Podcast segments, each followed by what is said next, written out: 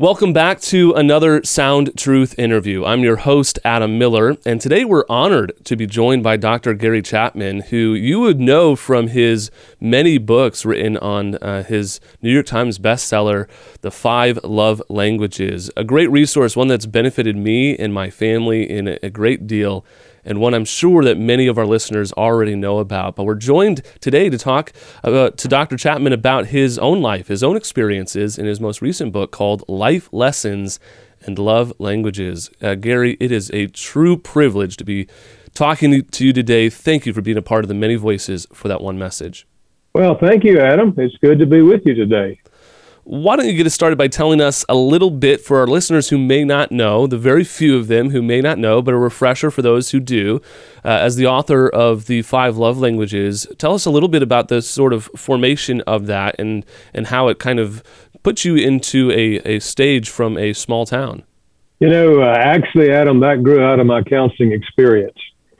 Uh, never forget the first time I encountered the reality that what makes one person feel loved doesn't make another person feel loved. The wife was complaining that she didn't feel loved by her husband. And he said, I don't understand that. I do everything I can to show her that I love her. And I said, Well, what do you do? He said, Well, I get home from work before she does. So I start the evening meal. And after the meal, he said, I wash the dishes. And Thursday night, I vacuum the floor every Saturday I wash the car, I mow the grass, I help her with the laundry. You know, he just went on and on and on. I was beginning to wonder, what does this woman do? You know, it sounded to me like he was doing everything. And he said, I do all of that. And she says she doesn't feel love. He said, I don't know what else to do. Look back at her and she started crying. And she said, Dr. Chapman, he's right. He's a hardworking man, but we don't ever talk. Mm. We haven't talked in 20 years. She said, he's always mowing the grass, washing the dishes, vacuuming the floor, always doing something. and I realized, you know, it, he was sincere and he wasn't connecting with her emotionally.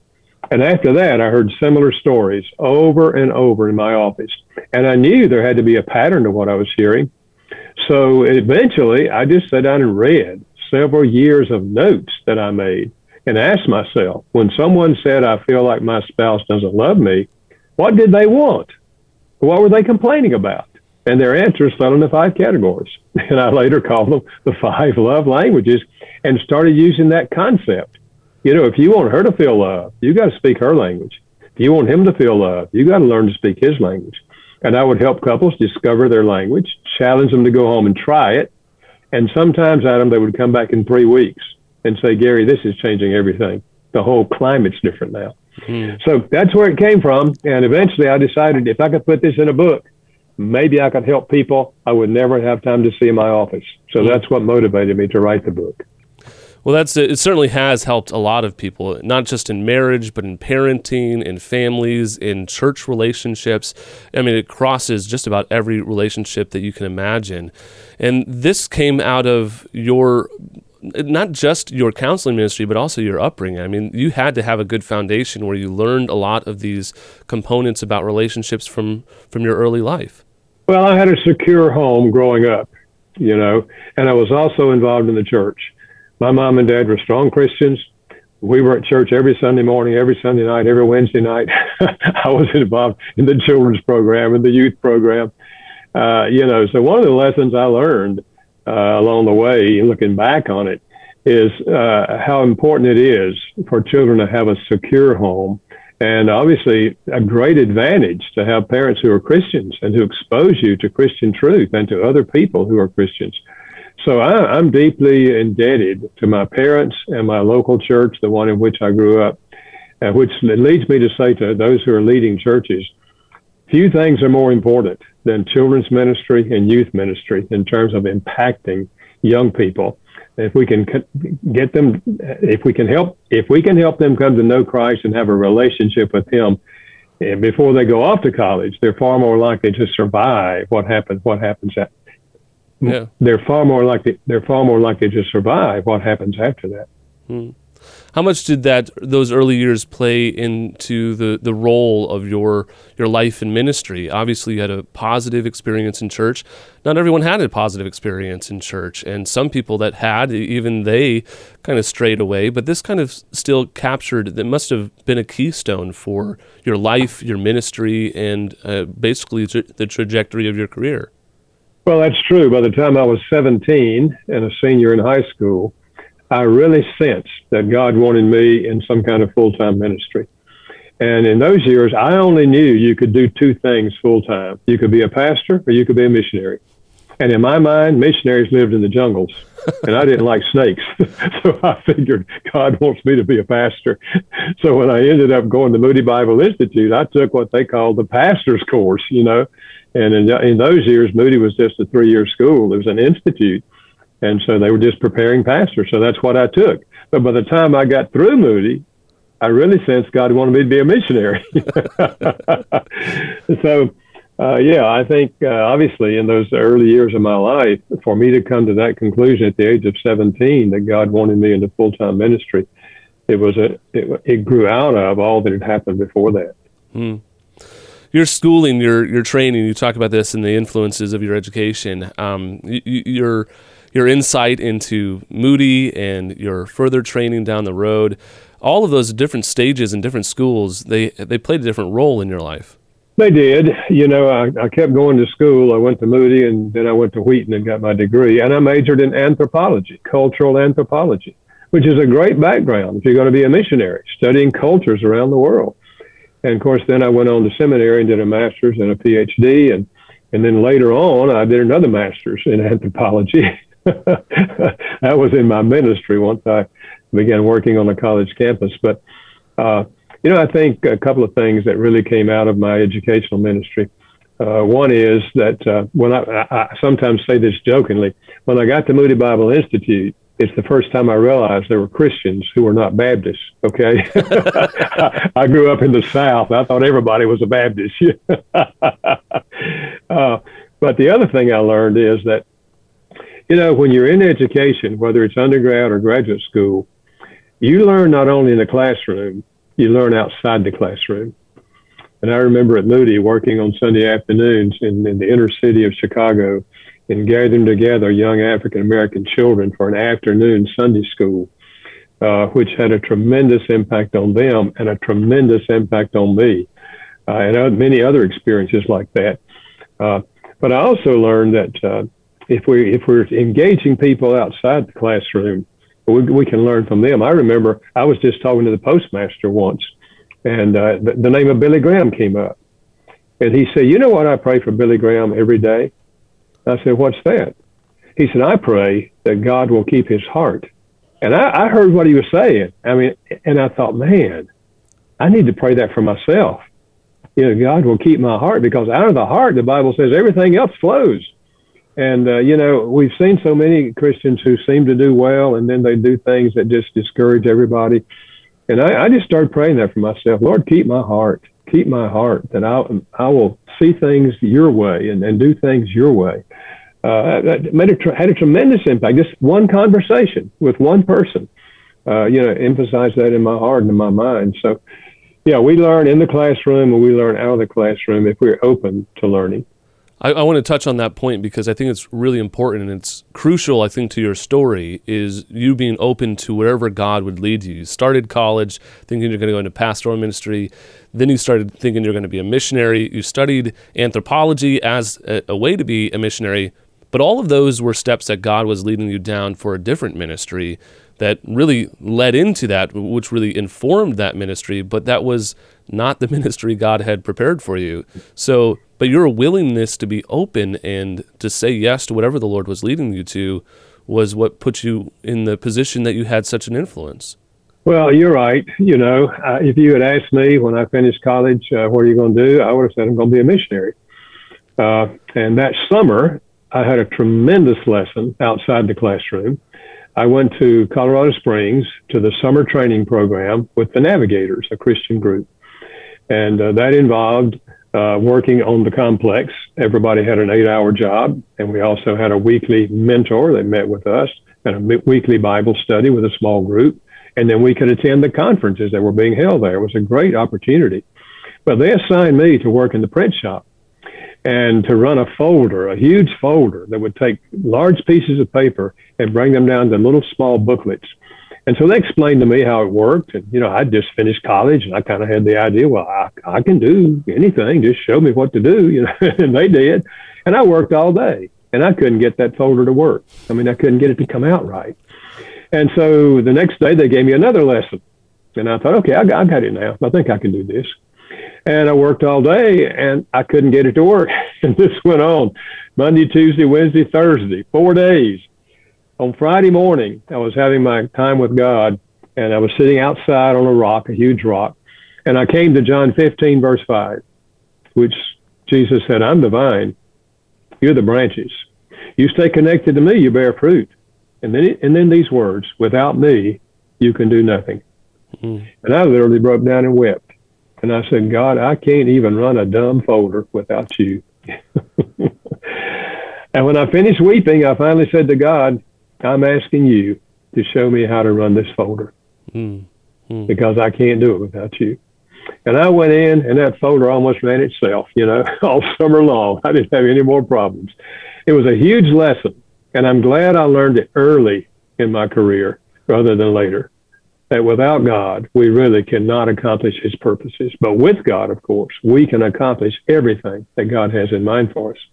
I, I had a similar experience early on in uh, when I was 21, a very humbling experience. And as I've dealt with ministers, as you have as well, you, you can see these men who have gone on to do great things for the kingdom of God have had that humbling experience in their life.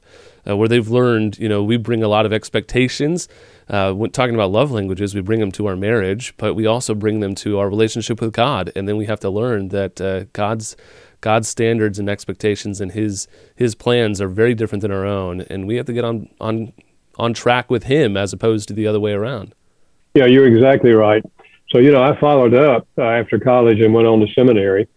And after I finished my master's degree at seminary, I talked to the mission board uh, and expressed my interest in the teaching in, in another country because my, my vision at that time was if you want to reach a nation for God, train nationals and let them reach out to their own people. Mm-hmm.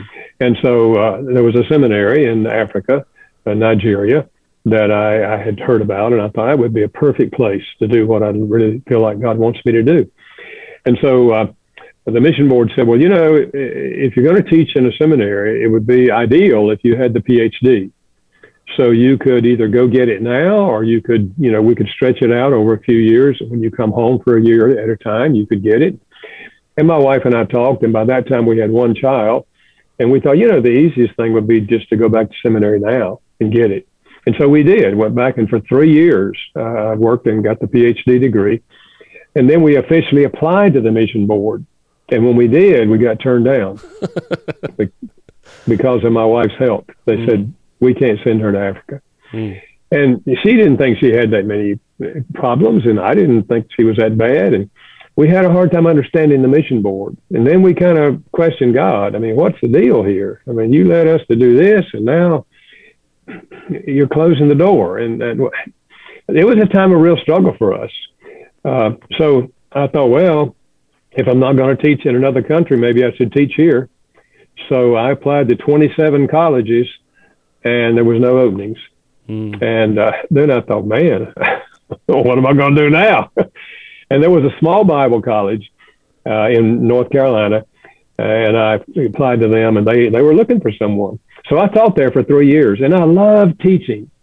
But I found out I didn't really like all the academic stuff, you know, preparing exams and grading exams and reading papers. And I, I you know, I just wanted to work with kids, you know. and so uh, a town, a church on the other side of town asked if I'd be open to coming and starting a college ministry for them. I thought, man, I can work with college students and I don't have to do all this stuff, you know. And so I did. And we started a ministry at Wake Forest University, which was in our city.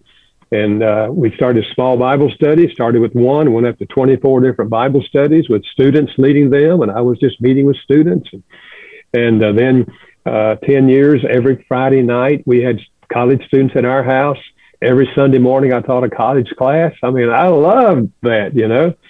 And uh, in fact, my first book grew out of that. It was called Toward a Growing Marriage because every year I'd take three months on Sunday morning and teach preparation for marriage. Because I said to the students, the time to prepare for marriage is not after you get engaged. Prepare now. Learn something now. And uh, then the pastor asked if I would do a, a single adult ministry. And I was reluctant because I love the college students, but I did it. And, uh, and I found out a lot of the singles who came were single again. They were going through separation and divorce. And my second book came out of that ministry. Uh, it was called Hope for the Separated Wounded Marriages Can Be Healed.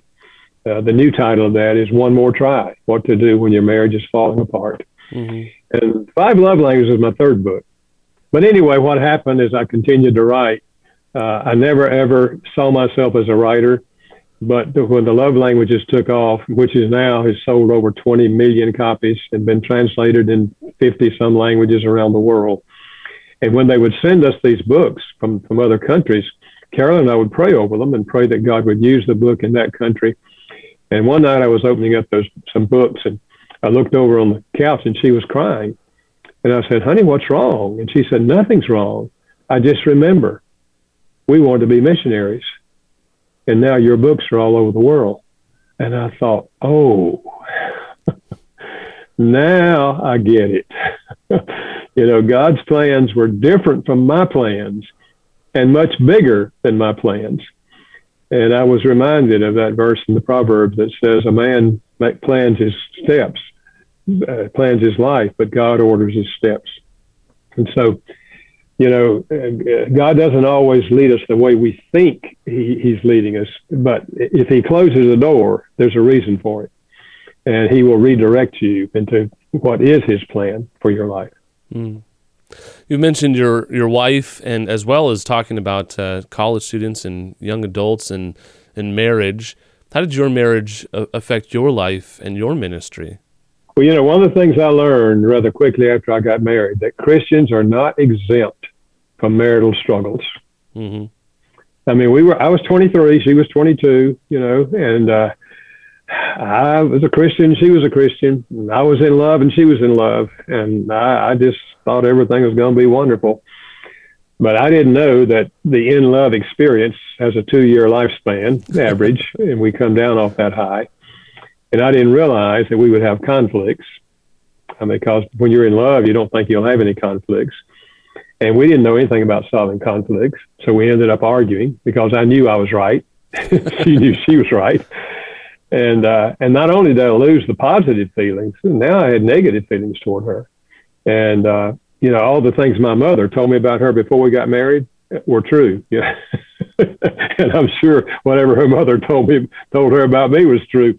And we, we really had a hard time. And I remember really, I was pretty desperate and I was just saying, God, I cannot get up and preach and talk to people and, and all that and be this miserable in, in a marriage. And I don't I don't know what else to do. And when I prayed that prayer, immediately there came to my mind a visual image of Jesus on his knees washing the feet of his disciples. And I heard God say to me, That's the problem in your marriage. You do not have the attitude of Christ toward her. And I remember what Jesus said when he stood up after he washed their feet. He said, you call me leader and teacher, and you're right. But in my kingdom, this is the way you lead. The leader serves. Mm-hmm. It hit me like a ton of bricks, Adam, because I knew that was not my attitude. My attitude was, look, I know how to have a good marriage. If you'll listen to me, we'll have one. You know, and I blamed her. That day, I got a different message, mm-hmm. and I said, Lord, forgive me. With all of my study in theology, I've missed the whole point. And I said, please give me an attitude like Christ toward her. In retrospect, it's the greatest prayer I ever prayed about my marriage because God changed my heart. Three questions made this practical. When I was willing to ask these three questions, my marriage began to change. Simple questions. Honey, what can I do to help you? Second question. How can I make your life easier? Third question. How can I be a better husband? And when I was willing to ask those questions, she was willing to give me answers. and when I began to serve her, not overnight, but about three months later, she started asking me those three questions. Mm. What can I do to help you? How can I make your life easier? How can I be a better wife? And looking back on it, I didn't know anything about love languages in those days, but looking back on it, her answers to those questions were telling me her love language. Mm-hmm. And when I started doing that, she began to feel love feelings toward me. And when she started giving me words of affirmation, which was my love language, I didn't know it, but it was. She started giving me words of affirmation. Then my love tank began to fill up. So you know, we've been we've been married now for over 60 years, 61 as a matter of fact. And my wife says she has no idea how that could be possible because she's only 49. But at any rate, I have a wonderful wife. Mm. I've said to her many times, you know, Carolyn, if every woman in the world was like you, there'd never be a divorce. Yeah. Mm. Why would a man leave a woman who's doing everything she can to help him? You know, and my goal has been to so serve her. When I'm gone, she'll never find another man to treat her the way I've treated her. Okay. She's going to miss me when I'm gone. and you know that that's what marriage is all about, Adam. Yeah. You know, it's it's it's two people loving each other and pouring into each other's lives. Yeah. Well, my, my wife and I have only been married for about four years now, and uh, we're still learning that. and it's an international marriage. My wife is Brazilian, and oh. uh, you have a great audience in Brazil, by the way. So just, uh, mm. I'm sure you already know that, but uh, the, the, the there's obviously a lot of challenges. I can affirm that. But one of the things I think is so unique about your work in the love languages is your ability to help people navigate that. But there arises from some people this this kind of presiding problem where they learn their own love language. They're not seeking to selflessly serve their spouse in their love language, and they grow in resentment and say, "Well, he's not treating me the way I want to be loved, or she's not serving me the way I want to be served, and and that can be rather dangerous. You're right, and they will say to their spouse, "You're not speaking my language. You yeah. If you love me, you speak my language."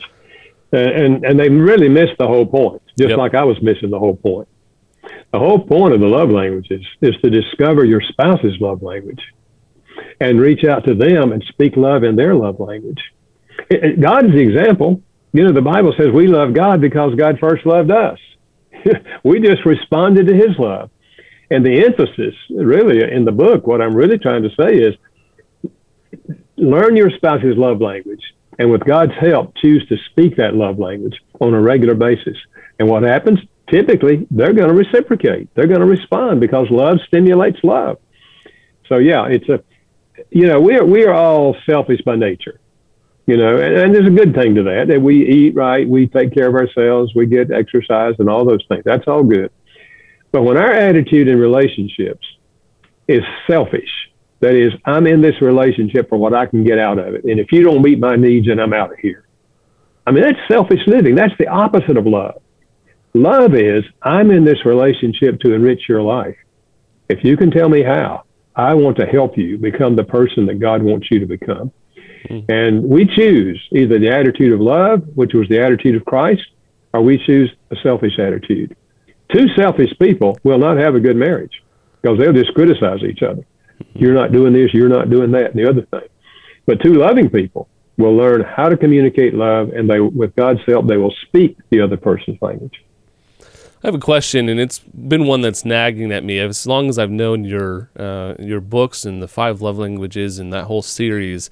Uh, we often speak that what comes natural to us is to love people in the way that we feel loved, and yet we often get mismatched. Why isn't that we just find the person that, if we're loving people naturally the way that we want to feel loved, why don't we just attract the people that feel the same love language, and then life would be easy? Well, it would sound that's logical, right? but you remember the old saying, "Opposites attract." Mm-hmm. It's not only in love languages; it's in many other languages. I think it's because we see in the other person things that we really wish were in our lives. You know, maybe they are an outgoing person. You know, they're just free and everybody just loves them. And maybe yep. we're kind of you know, inward turned and we think, man, I wish I could be more like that. And we're attracted to someone who has strengths where we have weaknesses. Uh, and, and there's a good part to that. But yes, there was also a struggle to that. But understanding that God wants to use those differences. And the good news about love languages is you can learn to speak any one of these languages, even if you did not receive them as a child, and they're not your language. Now, if you did, for example, if physical touch is your language and you were never touched growing up, you know, your parents never hugged you, never affirmed you, never give you positive touches, yeah, that'll be hard for you. But the good news is you can learn it. Just one step at a time, you can learn it. And the, it's like learning another language.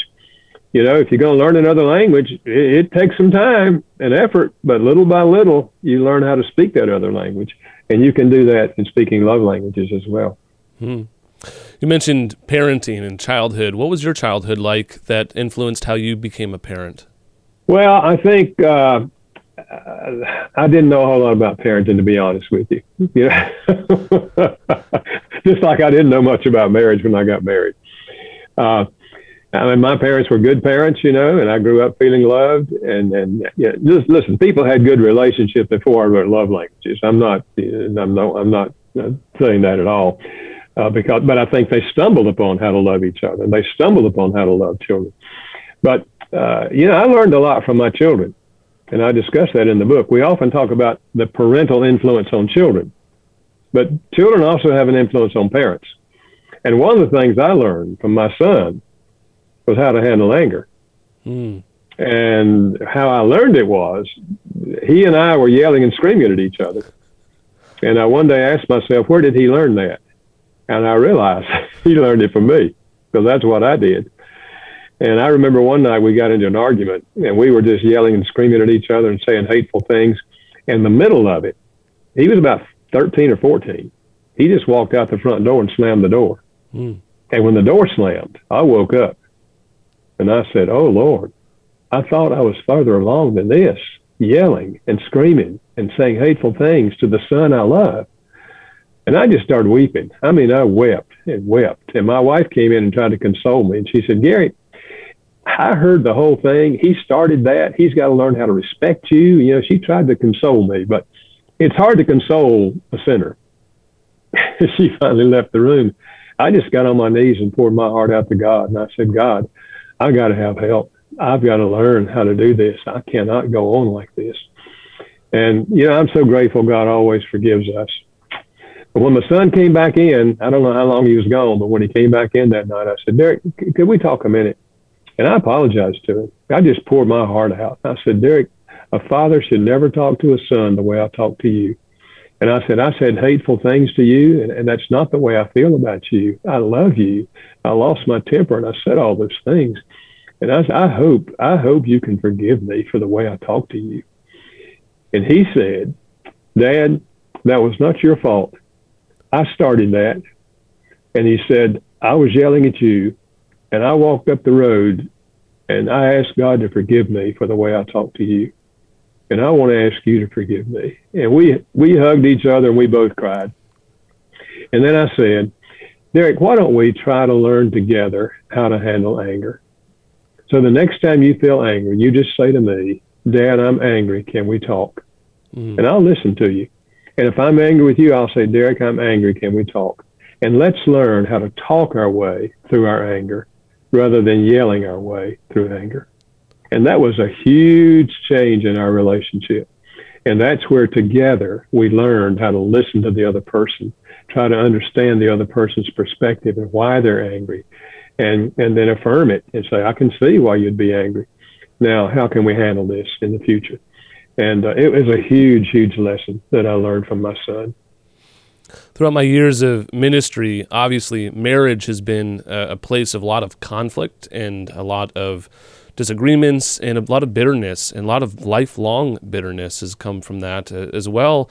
I think even more so that I've noticed throughout the years is parents, um, even adult children uh, who have struggled with their parents, but now parents who have burned bridges with their children now that as adults and now struggling to reshape those relationships. I think a lot of our listeners in that place they they wonder about if that can even be restored, especially now in these challenges that they have. You've certainly learned not only with love languages but with your own experiences how to mend broken relationships. Can you talk to our listeners in that context that are really struggling with figuring out how this could actually that this could actually be restored? These relationships could be yeah. restorative. Yeah, whether it's marriage or whether it's a parent-child relationships that is fractured, sometimes it feels hopeless. You know, I mean, you just feel like we don't know what else to do. I think it begins, and I think Jesus laid this principle down when he said, first get the the speck out of your the, the plank out of your own eye before you try to straighten the other person out. And so one of the things I suggest is if you're in a troubled relationship, you just say to God, Lord, show me what I did wrong in this relationship. Now, I know the other person might be 95% of the problem. I understand that. We can't confess somebody else's sins, but we can deal with our own. Remember, I said to a lady one time, I was sharing this concept, and she said, oh, yeah, but Gary, what if he's really the problem? And I said, okay, let's say he's 95% of the problem. That would only leave 5% for you. What I'm saying is you deal with your 5%. Ask God to show you where you failed. Confess it to God. Then go to them and say, I've been thinking about us, and I asked God to show me where I have been failing you. And He gave me a list of things here. And I've asked God to forgive me. And if you will allow me, I'd like to share these with you and ask you if you can please forgive me for these failures. I don't know if they'll forgive you or not. I don't know if they will even let you read the list. But I do know this God will use that step to touch their hearts. Hmm. They're going to walk away and think, man, never heard this before. All I've ever heard is how bad I am. They actually came and apologized for something. See, God can work in their heart. Your action can touch their hearts. You know, we've always said you can't make another person change, and that's true. But you can influence another person. And the most powerful way to influence a person where there's a fractured relationship is to acknowledge your own failures and ask forgiveness. And then start speaking their love language as you, if you have opportunity. If a marriage, if they're still in the house and still there, start speaking their love language unconditionally, no matter what they've done to you in the past. You won't feel like it. No, you won't feel like it, but you, you could just say, God, Romans chapter 5 and verse 5, the love of God is poured in our hearts by the Holy Spirit. And you say, Lord, I'm opening my heart. I want to be your agent for loving that person. So with whatever opportunity I have, give me the ability to speak their love language. And you start doing that to a spouse or to a child, if you have any access to the child, uh, and, and you're having a positive influence. Can't guarantee that they'll turn around, but I have seen many, many marriages saved and many parent child, adult child relationships restored when we take these steps. And so both of those are biblical steps dealing with your own failures and then speaking love to the other person in a way that's meaningful to them. Hmm. Normally, I would ask this question at the beginning of an interview, but I, I saved it to the end because I wanted to hear your story. And uh, I wanted to know what prompted you to to write your story? What prompted you to go back and kind of do this retrospective examination of the life lessons you've learned along the way? Well, you know, I had thought about it earlier, but when I turned 80, I thought, you know, if I'm ever going to do this, I better do it while I still have a mind. and so I started thinking on it really during the pandemic is when I wrote it. I had a little extra time. I wasn't traveling as much. And I thought, you know, what I'd like to do is leave something of what God has done in my life that might bring a challenge and help to other people who read it. And, uh, and I, and in the book, I encourage other people if you're getting on up there in 60s and 70s and 80s, it's it's time. It's time for you to write your story. And you don't even have to have it published, but at least leave it to your family so that your grandchildren and great grandchildren and great great grandchildren can learn something from your journey. Otherwise, you know, in a generation, nobody knows what you learned from God. Nobody knows what God did in your life. So to me, it was a desire to to uh, let show what God had done in my life uh, in, a, in a way to help others to learn some things that, that I learned. Mm. And there's something else about writing a book. The person who writes a book always benefits the most from the book. Although your books have benefited a lot of people in tremendous ways, and even saving lives and saving marriages and families. I'm curious, what did you? What was the process of learning for you in writing this book?